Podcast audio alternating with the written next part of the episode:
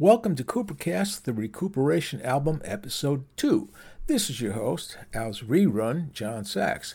We talk about the amazing combination of alto sax with dobro, a side chat about Gary Burton's Tennessee Firebird album, Al's website, Duane Eddy, and Bill Doggett. The fifth song is is fun. It's called Sneaking Round the Barnyard.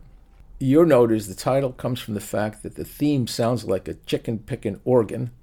The Boris Karloff intros were an afterthought. This may be the first tune ever to have organ, dobro, trumpet, alto, and guitar solos all in one song. It's an amazing amalgam of sounds. Highly recommend. If you can't get the whole album, at least listen, well, listen to all of it, but uh, Sneaking Around the Barnyard is very far out. The dobro was played by Paul Franklin. I saw him in Nashville. Mm-hmm. Paul Franklin playing dobro, and you've got Hank Crawford on the alto in the same song. You know what it reminded me of? Did you ever hear that record that uh, Tennessee Firebird that was put out by uh, the Vibes player, Gary Burton? Mm-hmm. He went down to Nashville and he made a combination jazz and bluegrass record with one of the Sonny Osborne and some other guys. I don't know. It's incredibly strange. It was, and it was in the I 60s. knew Gary Burton. Yeah, I bet you did. Yeah, well, he was president of Berklee when you were there, right? I don't know if he was president, but he was there. Yeah. As a side note, at the time, I got the contract to do the first commercially done website for Berklee College of Music, and we had a presentation in Gary Burton's office to him and others. On the way out of the meeting, I said to Gary, I still have a copy of Tennessee Firebird. And he looked at me like, wow, that like nobody even knows about that record. it's uh, it's got some of this thing where you have country and jazz really well mixed in the same. Wasn't place. like when you first met me, or you said, "What's with your website?" Yeah, right, your website. yeah. I said, "What do you mean?" And you said, um, "Not great." I said, "I think it's because I haven't touched it in four years." It was eleven years. Okay. Hadn't been touched in eleven years.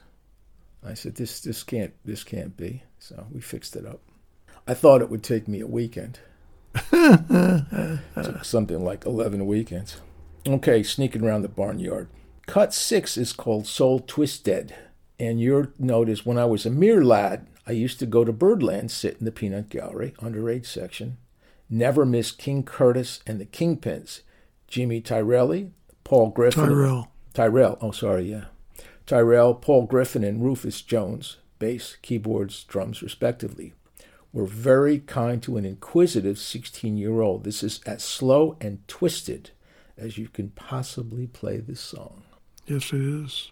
You're playing the B3 organ. It says Wurlitzer piano. What's a Wurlitzer piano? It's the classic electric piano. It's what Ray Charles played on uh, What Did I Say? Mm. And actually, he helped make it a, a trademark thing. Mm. But it was, uh, it preceded the Fender Rhodes, Okay. which then became the piano of note. Okay. Now, the other note here is that, well, Jimmy Vivino, I, guess, is maybe the primary guitarist. Al Kooper plays some Duane Eddy guitar on this. That would be low strings and tremolo, probably. Yeah, has that. Uh, what's the f- famous Duane Eddy song? Well, there's millions of them. But there was like a couple of them that were like way up on maybe number one. I don't think of it like that. I just think of 40 miles of bad road. Yeah. Uh, because they're young, moving and grooving. Duane Eddy.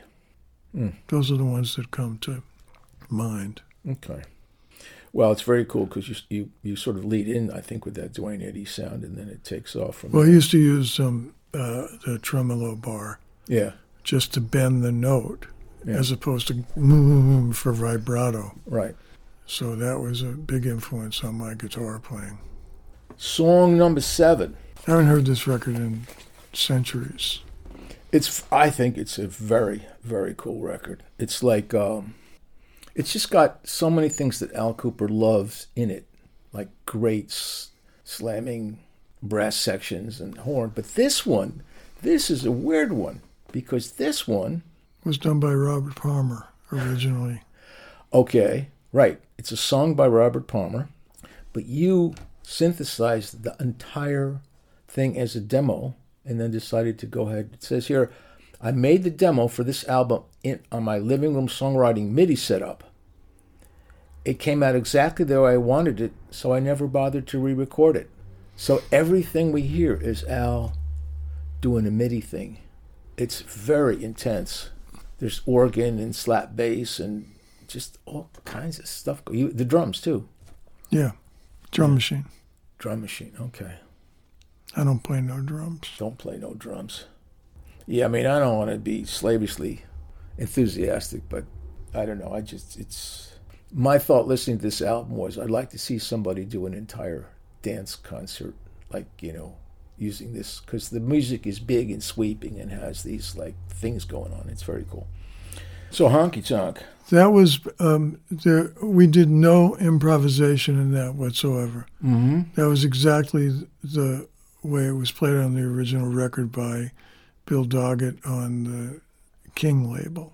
Like, was that a 50s song? or Oh yeah. Yeah. So it's a pure uh, tribute to Bill Doggett's. Uh, Well, and and his band. yeah. The funny thing is, Bill Doggett played the organ. Yeah. It's really not much of that on this track. Right. It's like tenor sax and guitar that play most of what's great on this track. Yeah. Although Oh. he does, Bill Doggett does play a, a great chord at the end. Arno Hecht was playing the tenor sax, and then Jimmy on guitar, and you and Harvey and Anton, and and the other credit is the whole gang clapping and yelling. Did you record it like all together live, or was it track by track? We recorded it all together live. I think it's just a uh, quintet, Right. It is. but then we probably overdubbed uh, hand claps and stuff like that. Okay. I mean, you know, hand claps in time, Mm. not applauding.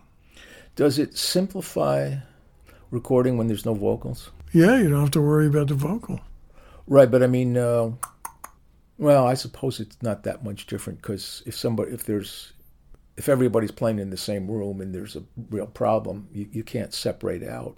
Yes, you can. You can. Yeah, you Mm. put them on a separate track. Okay. That's the whole point of uh, Well, multi-track recording. but if you're in the same room at the same time, there's got to be some bleed over, right? Not not if you do it properly So you're close miking each instrument, so they're really separate. and blocking them off with um, Okay. shields. Okay. Now you you did the mix on this yourself. Usually, yeah. Yeah. This has been Koopercast, the Rekooperation Album, Episode 2, brought to you by Alto Sax with Dobro. The booklet for Rekooperation can be downloaded from the Koopercast page of Al's website, alkooper.com, where you can also submit questions for Al to answer.